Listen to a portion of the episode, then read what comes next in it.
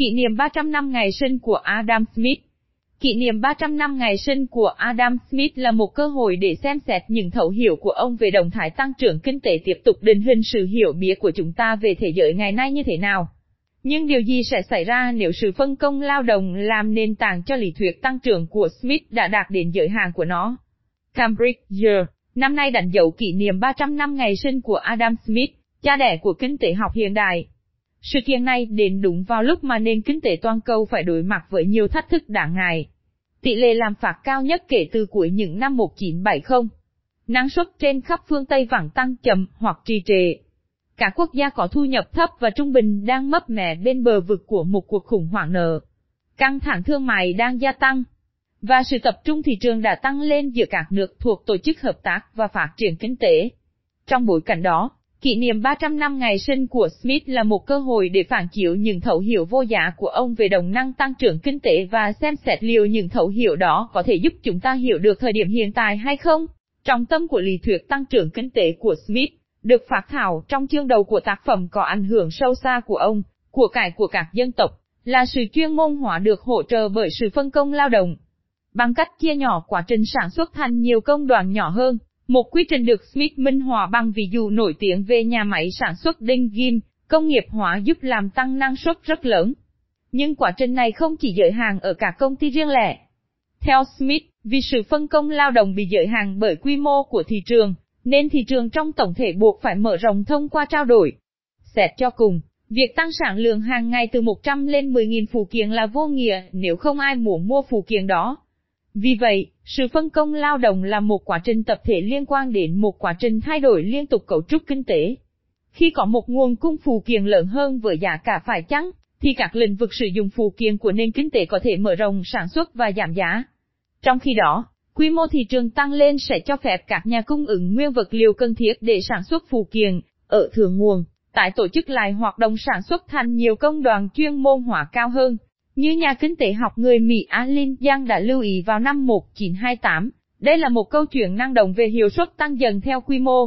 Quá trình tăng trưởng là một vòng tròn hiệu quả về thay đổi cấu trúc, nó bắt đầu một cách từ từ và sau đó tăng tốc, giống như một trận tuyệt lở. Cuộc cách mạng công nghiệp và sự tăng trưởng nhanh của cả con hộ, kinh tế Đông Á trong những năm 1980 và 1990 là những ví dụ hoàn hảo về quá trình mà Smith đã xác định. Tuy nhiên, sự tăng trưởng trì trệ, vốn đã gây khó cho các nền kinh tế phát triển trong thập kỷ qua, đặt ra câu hỏi về việc liều tiến trình toàn cầu hướng tới điều mà ông mô tả là sự thịnh vượng phổ quát, có bị dừng lại hay không? Mặc dù việc phân công lao động thành nhiều công đoàn chuyên môn hóa thường nâng cao tay nghề và chuyên môn của người lao động, nhưng điều này có thể không phải lúc nào cũng đúng. Sự xuất hiện các mô hình trí tuệ nhân tạo tạo sinh đã làm dậy lên mối lo ngại, Người sử dụng lao động sẽ sử dụng các công nghệ này để loại bỏ người lao động có tay nghề và cắt giảm chi phí, thúc đẩy kêu gọi sự can thiệp của các cơ quan điều tiết để đảm bảo ai sẽ tăng cường, thay vì thay thế, khả năng của con người. Hơn nữa, trong khi sự tăng trưởng kinh tế, kể từ khi bắt đầu cuộc cách mạng công nghiệp, đã dẫn đến những tiến bộ đáng kinh ngạc về chăm sóc y tế và phúc lợi, thì điều quan trọng là phải thừa nhận rằng các khuôn khổ về định chế và các lựa chọn chính trị, vốn tạo điều kiện thuận lợi cho sự tiến bộ này là kết quả của cả cuộc đấu tranh xã hội gai gắt. Một mối quan tâm khác thường bị bỏ qua bắt nguồn từ quy mô thị trường. Smith có nhiều khả năng đã bị sốc bởi mức độ chuyên môn hóa trong nền kinh tế thế kỷ 21, và có lẽ cũng hài lòng với tầm nhìn xa của mình. Ngày nay, ngành chế tạo sản xuất phụ thuộc rất nhiều vào mạng lưới sản xuất phức tạp toàn cầu. Các thành phẩm như ô tô và điện thoại thông minh bao gồm hàng nghìn linh kiện được chế tạo ở nhiều quốc gia, và rất nhiều liên kết trung gian trong các chuỗi cung ứng đó được chuyên môn hóa một cách phi thường. Ví dụ, công ty ASML của Hà Lan là nhà sản xuất duy nhất máy in thạch bản cực tiện cần thiết để sản xuất chip tiên tiến, mà hầu hết các chip đó đều được công ty Taiwan Semiconductor Manufacturing Company của Đài Loan chế tạo. Nhưng bản chất phổ biến của hiện tượng này gợi ý rằng thị trường toàn cầu cho nhiều sản phẩm chỉ có thể giúp duy trì hoạt động của một số ít công ty có khả năng đạt được hiệu quả kinh tế nhờ quy mô,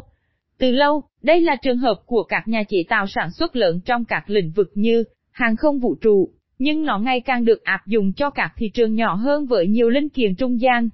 Do đó, một điều kiện khác của Smith về tăng trưởng kinh tế sự hiện diện của cạnh tranh không được đáp ứng.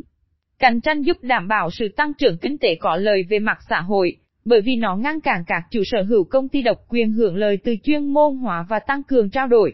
Như Smith đã viết trong cuốn của cải của các dân tộc, nói chung, nếu có bất kỳ ngành thương mại nào, hoặc bất kỳ sự phân công lao động nào, mang lại lợi ích cho công chúng, thì sự cạnh tranh sẽ càng tự do hơn và phổ biến hơn, và sẽ luôn luôn là như vậy.